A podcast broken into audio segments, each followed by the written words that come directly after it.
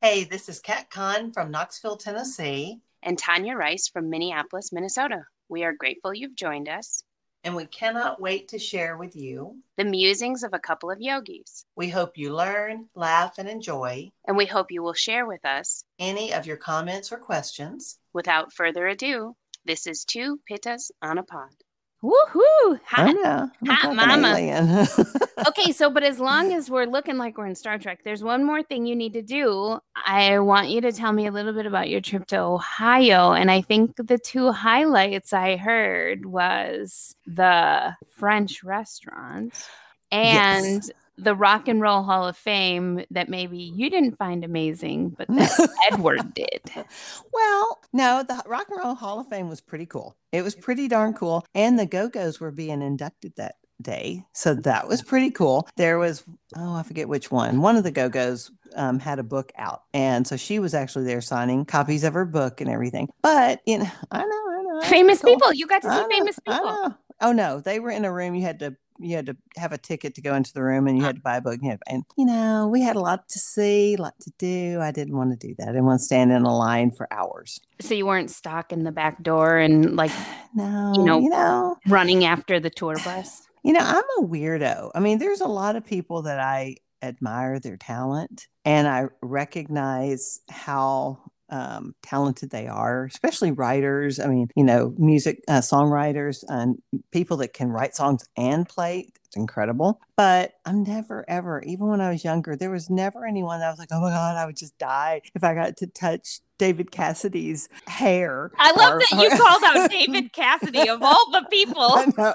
I know. I just pulled out something, you know, or what was that guy? What was the guy from the Monkees? Davy Jones. Yeah, Davy Jones. We are totally not dating ourselves right now. I know. Well, you know, there were reruns.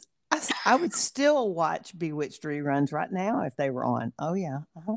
Um, but anyway, so I just was never into fame like that because I always recognized and appreciated the talent. But there's still a whole lot of talented people out there that either didn't get discovered or didn't want to go that route. So I just never was that fascinated with fame. So we're walking through and Edward reads every single little thing everywhere. I mean, if it's a gum wrapper on the floor, he thinks it might be something important, so he picks it up and reads it. And that's fabulous and great, but I can buzz through and check out everything, read every little plaque, and I am done. I don't have to sit and contemplate and go, oh my God, look at that guitar that Eddie Van Halen made himself because they didn't make one like you. Let's look at how he put all the duct tape around that. Isn't that neat? Uh, you know, I just don't do that, you know, and so I thoroughly enjoyed it, but I was in and out. I mean, mentally, I was in and out much quicker than Edward was. And by the way, do you know um, Pat Benatar is like this big? I mean, they had her dress in there. It would not fit my granddaughter. But this woman, I mean, it had one of her dresses in this case. And, you know, a lot of them were slim people because anyone in the public eye, they tend to watch their weight a lot. I mean, I was looking at the rib cage of this woman. She must have been just a little fairy pixie. Yeah. yeah. Well, you know, uh, Lisa and I had the opportunity to go to Paisley Park and, mm-hmm. you know, the same with Prince's, you know, clothing. Yeah. It's like this man was minute. Tiny. Minute. Yeah. I'm like, um, my thigh is as big as your waist, dude. I know. That doesn't say much about my thigh. Yeah. But. So, but the Rock and Roll Hall of Fame was really cool. And they call Cleveland, or the in the old days, I didn't know this. I just learned this while I was there. They used to call it the Mistake on the Lake because of, you know, the government at that time when, I don't know when that was, hundreds of years ago, like in the seventies, seventies, eighties. I don't know. I don't know. It was a while back, but they um, had some problems and they called it the Mistake on the Lake. But anyway, it was just a lovely town. We stayed in this uh, Glidden house, which the founder of Glidden Paint, his son and his wife built it. And they it's now a boutique hotel on Case Western University. And it's, you know, not the fanciest hotel by any means, but it was just really cool to stay right there on the campus. And then there was this really, really cool little French restaurant that was like maybe a tenth of a mile behind it. And the food was just yum, yum, yum, yum, yum. It was just a party in your mouth looking for a place to happen. Super good. Super, super, super good. To be fair, before when you said that, you said it was a party in your pie hole. party in your pothole, party in your mouth. It was, you know, it's just a party. It was so good. And we had never had Greek wine. Now, one reason we got the Greek wines because all the wine at this place was really, really overpriced, except for the Greek wine. And so, so you drank the vinegar. Yeah. So, but, you know, I'd never had Greek wine, and it was a little sweeter than what I like. I mean, it was still a dry white wine, but um, it was pretty tasty. And then we thought, oh, well, we were supposed to be in Greece, but we couldn't go to Greece because of COVID. So if you can't go to Greece, where do you go? Ohio. And drink the Greek wine. I know, right? Fair's so, fair. Anyway, so it was lovely. So we had a good time. I like it. I think we need to do like a just pick all fifty states. We've got time, and we'll just pick a state and do a road trip through each state. Yeah. yeah I think do I, it. I think you could skip a couple of them. No, there's, there's value in every state. Every state's pretty cool. Yeah. Okay. Maybe you skirt the edges of a couple of them. There's a few that I wouldn't mind skirting the edges of, but for all kinds of reasons, you know, I'm not a big hot weather fan. So if it gets swelteringly hot, then I don't want to do that. No. When I did that big bike race eons ago, I got to hang out in Idaho. And I think I had mm-hmm. similar feelings about every place I went in Idaho, mm-hmm. like maybe the feelings you had up on the mountains, you know, whatever, last November when you guys went and stayed in that lovely little cottage in the mountains. Mm-hmm. I felt that way everywhere I went in Idaho. And I keep telling my husband, I'm like, we're going to go back. Like Boise yeah. in town had the lovely feel of like this college town, but it was, you know, very retro. And, you know, had some awesome breweries and, mm-hmm. you know, you could tootle around and shop in an antique store or shop in, uh, you know, more, we'll say modern shop kind of thing, like all within the same street or section of the street. And then if you left Boise, every place you went, it was like either this beautiful little foothill town or it was, you know, mountainside town. And the sights are, of course, beautiful if you look past the building in front of you to the mountains and everything around you. But just in general, the pace was so mm-hmm. like, hey, yes. let's just walk with a glass of wine and talk and see yeah. and, you know, just lovely. Yeah, I would love to tour Idaho. I mean, it, it was a it was a surprise for me, too. But I only went to Priest Lake. So to see Boise or any of those places. You and I should plan a date to Idaho. I know. And maybe we'll let the guys come with. I know. Edward's going to Idaho in February. We could stalk him. Maybe we could make that work. I'm like, I'm in. He doesn't need to know. I know. You're Peering right. around the corners, and Edward's like, oh my God, I think I keep seeing my wife. Like, isn't it funny when I stalk her telephone, it says she's like right behind me. She's like me. Right here. Yeah, I have to turn that find my phone off. Yeah. So, Tanya. What are we talking about today? We are talking about sound baths and sound bath meditation. Yikes. I know. I'm excited. And I really, I've never done one. So. It still just blows me away that you've never done one. Well, think about where I live. I know. I wish you could come. I'm, I've now since scheduled a bunch of them. Mm-hmm. I've seen that, and I keep looking for one to be on Zoom, but no. It's just, it's so hard to transmit yeah. that sound over yeah. Zoom. It'd be different if you had like all of the musical equipment that was recording the sound, you know, mm-hmm. with, you know, the lovely recording studios that they have. True. But to try and record the sound in a large room where there's bodies and maybe a couple people coughing or clearing their throat and stuff, like the sound is just not the same. Well, I do have a few questions for you, but first, can you just, for people like me that have not done it before, can you kind of tell us a little bit about the sound bath meditation and what people experience when they're in it, when they're doing it?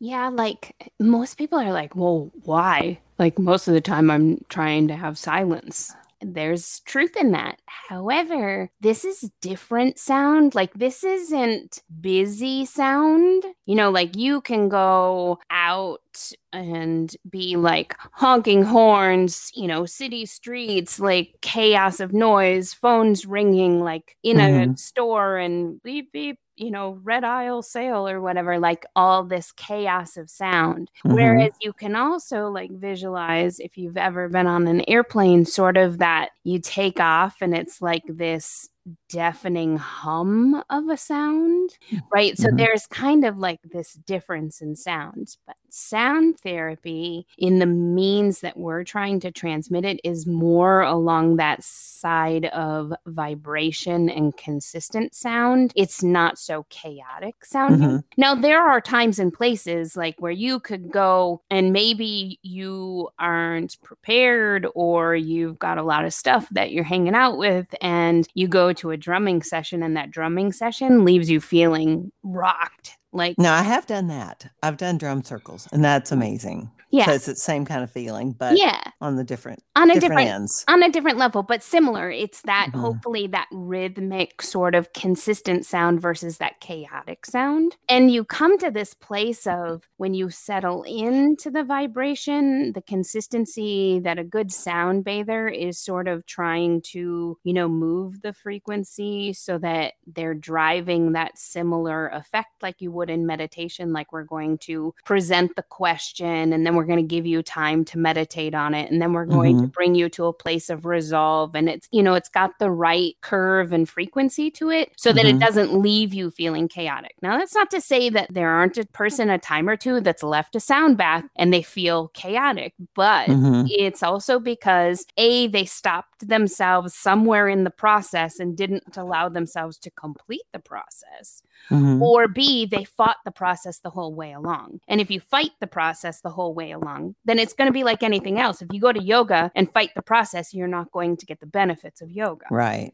So mm-hmm. there has to be that little bit of mm, equal exchange, right? Well, and I would say there's um, psychological and and physical and emotional and spiritual benefits, all of them playing into each other too. Oh, so one hundred percent. With, yeah, so you might tap into some pieces of yourself in that that might help help or hinder. Yeah, if, especially if you weren't expecting it. Now, if you were mm-hmm. expecting it and you knew that's what you were, you know, getting into. So hopefully your sound bather mm-hmm. gives you a little bit of that information before you get started so they don't just start into, you know, a big old gong bath and just, you know, set you aflame and then say, okay, bye, good luck with that. You know, mm-hmm. like there has to be some some path to that. But why sound, right? So you mm-hmm. think about in meditation, if you don't have anything you could possibly think of to meditate on, meditate on your breath. And what are you doing? But you're listening. Mm-hmm. Right. To the rhythm of your own breath, right? Mm-hmm. You think about your cells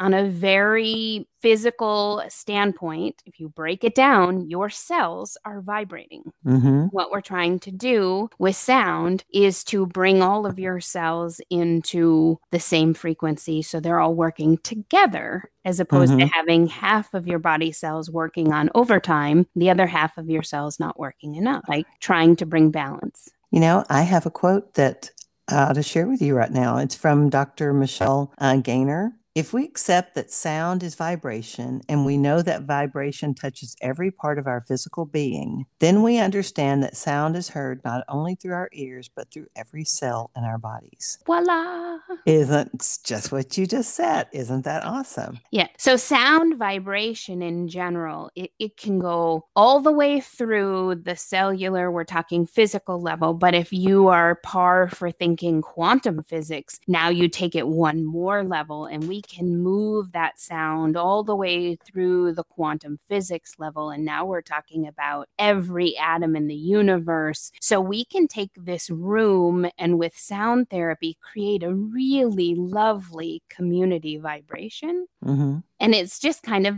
you know, just this perfect place for everybody to be. You think about the history of sound. Okay, well, why now? Why is this becoming such a big deal now? It's not. It's always been a big deal. Mm-hmm. Why do people sing in churches? That is mm-hmm. all about sound and all about vibration. And it's all mm-hmm. about unifying communities. Mm-hmm. That's awesome. Yeah. That's awesome. So when you use sound meditation, you're not talking about putting in your latest C D and flipping it on. No. We're definitely talking about tools, and there yes. are a lot of different tools out there. The mm. tools that I've kind of collected are kind of more Eastern style. We're talking about gongs. We're talking about Tibetan bowls. We've added crystal bowls. We've got the lovely sound of koshi chimes and mm-hmm. rain sticks and rain drums. I mean, there's a lot of tools out there that you can use. And a good sound bather has many pieces because each of them will play with different frequencies, will play with different reverberation. And, you know, all of that is part of the therapy. So there mm-hmm. is, like we were talking about, that sort of build and then gently calm and release so that we're not like,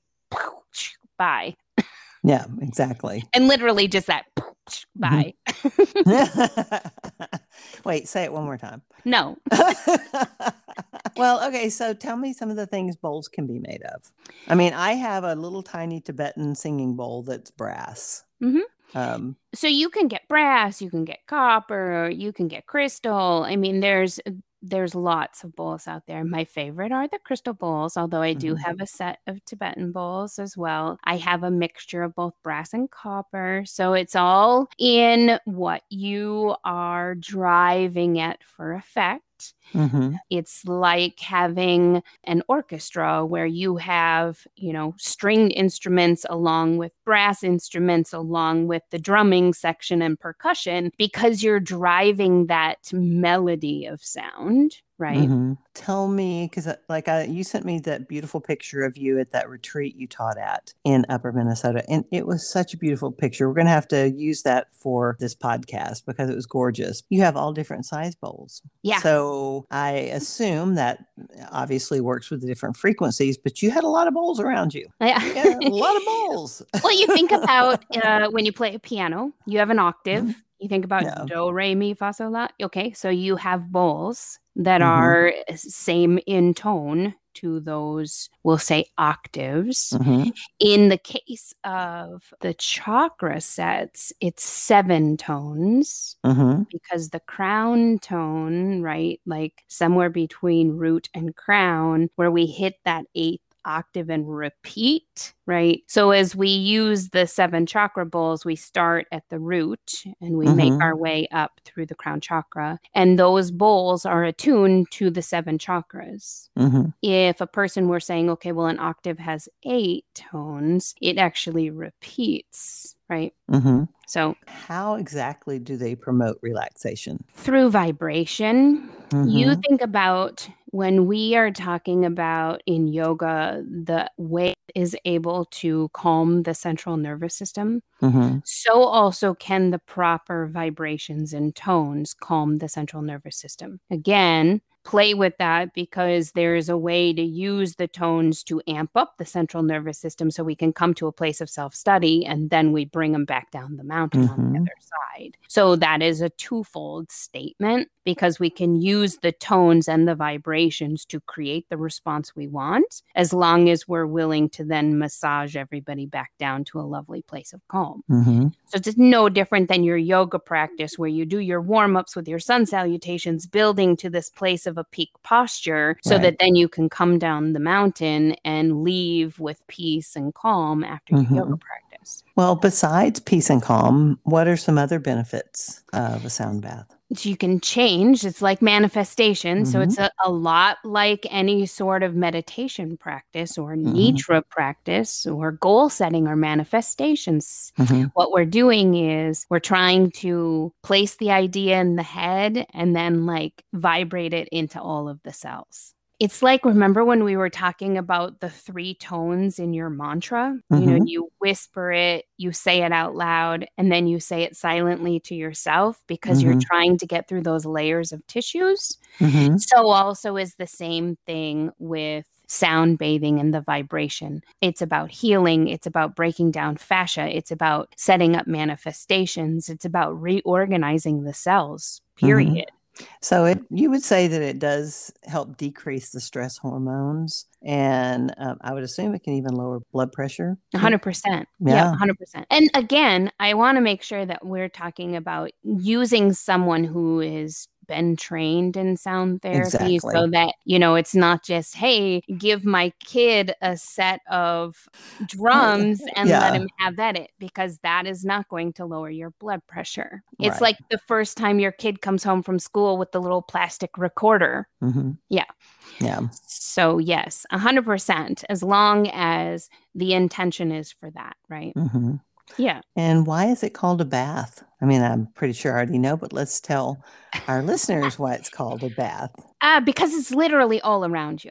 Yeah. And it's just bathing every cell of your body. It's it's literally, yeah, it's all around you. You're laying in it, assuming that you're laying or sitting down. But either way, it's it's all around you. Mm-hmm. And it's amazing because good sound, a good sound bath will even vibrate you from the floor. It will vibrate you from the ceiling. You'll feel the reverberation in front of you, behind you. Mm-hmm. You'll hear some sound therapists say, depending on the effect you want, either face the sound or turn from the sound. I'm I'm okay with that as a statement or a proponent, but if you're really trusting in the space that you're placing the sounds, it's going to be all-encompassing anyways, so the direction doesn't really matter. I mean, it can be certainly more intense if you put your head right next to the gong yeah. versus if you place yourself a little bit away from the gong. Mm-hmm. Well, when you do a sound bath, do you use any kind of background music? I don't for the bath part itself. Mm-hmm.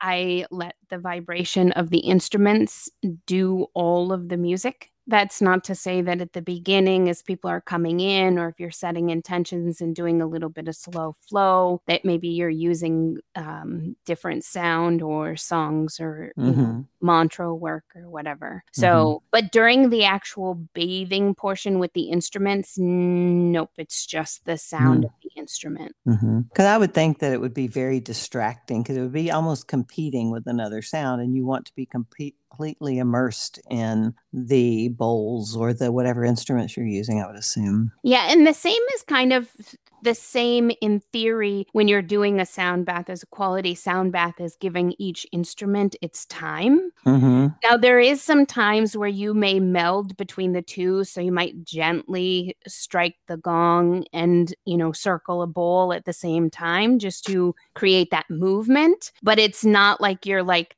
ding gong, ding gong, ding right. gong, like, because that's mm-hmm. not the effect you're, you know, driving along. So you're obviously not trying to play a song. How do mm-hmm. you decide what? I mean, well, how many bowls do you use, and how do you decide? I think, well, that one's kind of cute. I think I'm gonna bong that one. I'm gonna swirl this one. I mean, um, so there, no two sound, no two sound baths will ever be the same. Right. Zero, zip, nada, never. My teacher taught me the instrument plays you.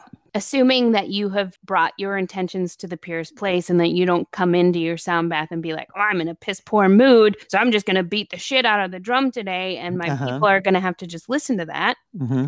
So assuming that you set your intention purely, and that you're like, today's meditation, let's work through whatever. Manifestation and joy or whatever, that mm-hmm. as you play the instruments, you're also playing them to a tone that feels like it's aligned with that intention. Mm-hmm. So if you strike the bowl and you're like, oh, that was a perfect tone, or it wasn't quite loud enough, I'm going to strike it again, or I'm, oh, I like that tone, I'm going to strike it and then circle with it and, you know, use the vibration of it. So it's really just this quality of emotion, mm-hmm. like just playing it with just pure instinct. But I think it's more along the line of pure intention. Mm-hmm. Like, if the intention is for good, it's going to sound lovely. Mm-hmm. Wow. Um, I know, so it was funny because my son, when I got the gong, he's like, oh, can, can I hit it? And I'm like, no, we don't hit the gong. Uh-huh. Like, we do not hit the gong. We don't hit uh-huh. the gong ever. Like, right. I'm like, if you would like to play the gong or let the gong play you, we can mm-hmm. talk about that. And I'm like, start gently. I'm like, mm-hmm. tap it and now feel it. Because as the player,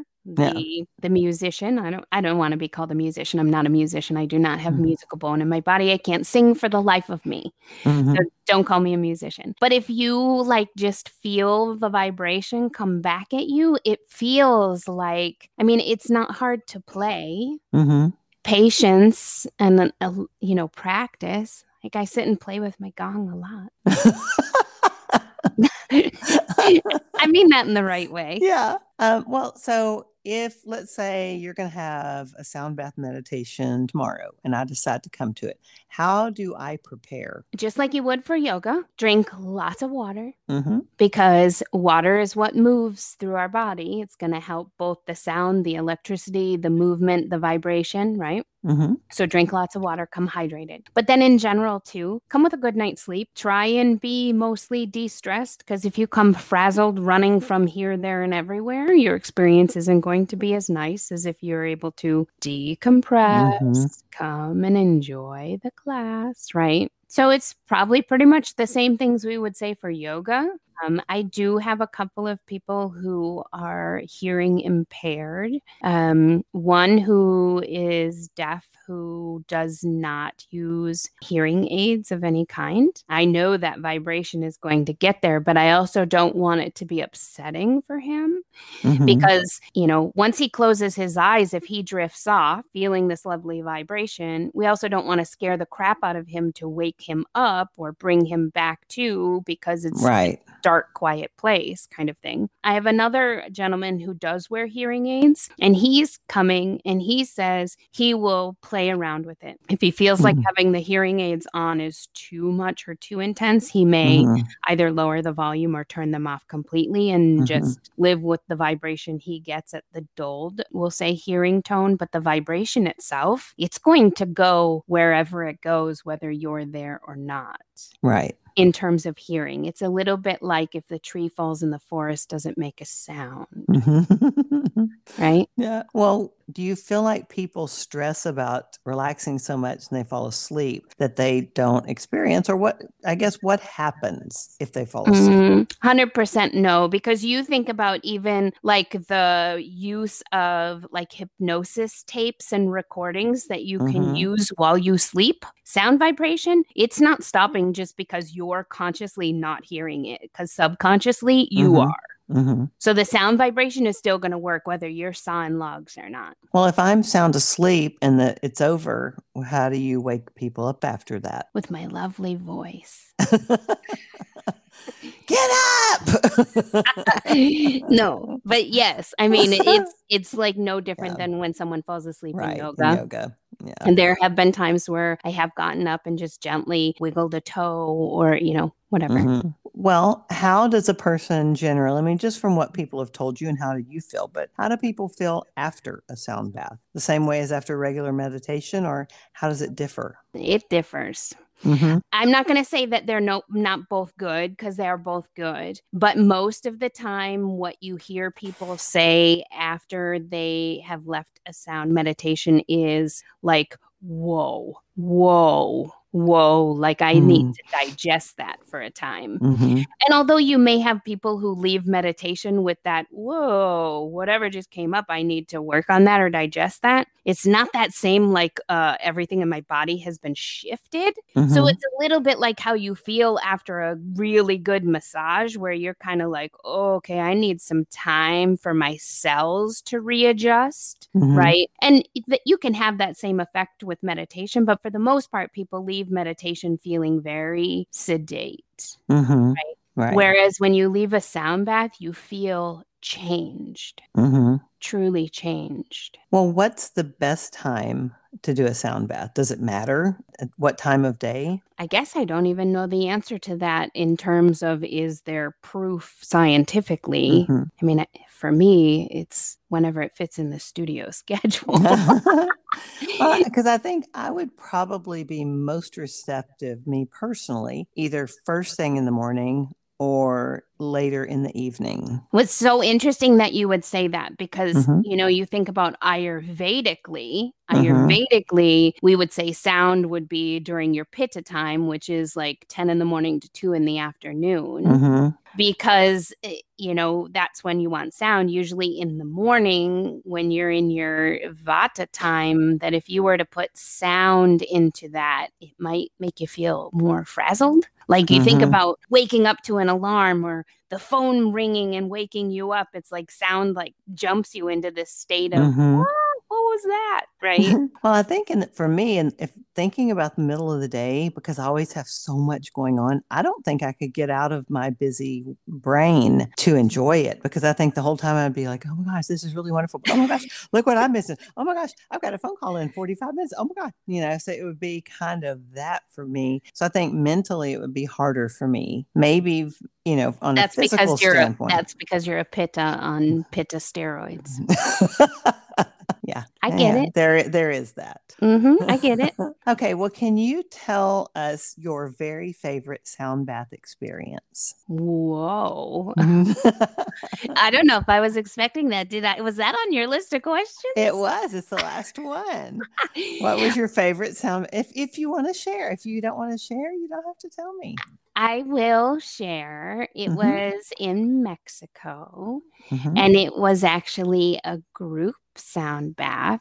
So there was probably fourteen people in the room, and there were four people doing the sound bath. Mm-hmm. So there was a definite mix of tones and qualities, and the instruction was to have everybody's heads away from the sound, mm-hmm. but to, you know, just enjoy it. But the intention in the room was very collective, and I feel like I went in with the right mental capacity and was completely open and completely willing. Mm-hmm. Now, to be fair, I didn't have anywhere to go afterwards except to lay in my lovely tent by the ocean. Mm-hmm. So I was set up for success. Mm-hmm. Whereas in the real world, someone might go to a sound bath and still have to leave and run and pick up their kids from hockey and then deliver dinner to the house and, you know, whatever right. else is the list of things to do. So I was probably set up for success. But mm-hmm. well, mentioning that, how does that, I mean, it's it, the people still get the benefit, even if they do have to run out the door and go, you know, t- pick up their kids from school and then take one hundred percent. Them to dance. You maybe just don't have the time to absorb, absorb it. Mm-hmm. Mm-hmm. Yeah.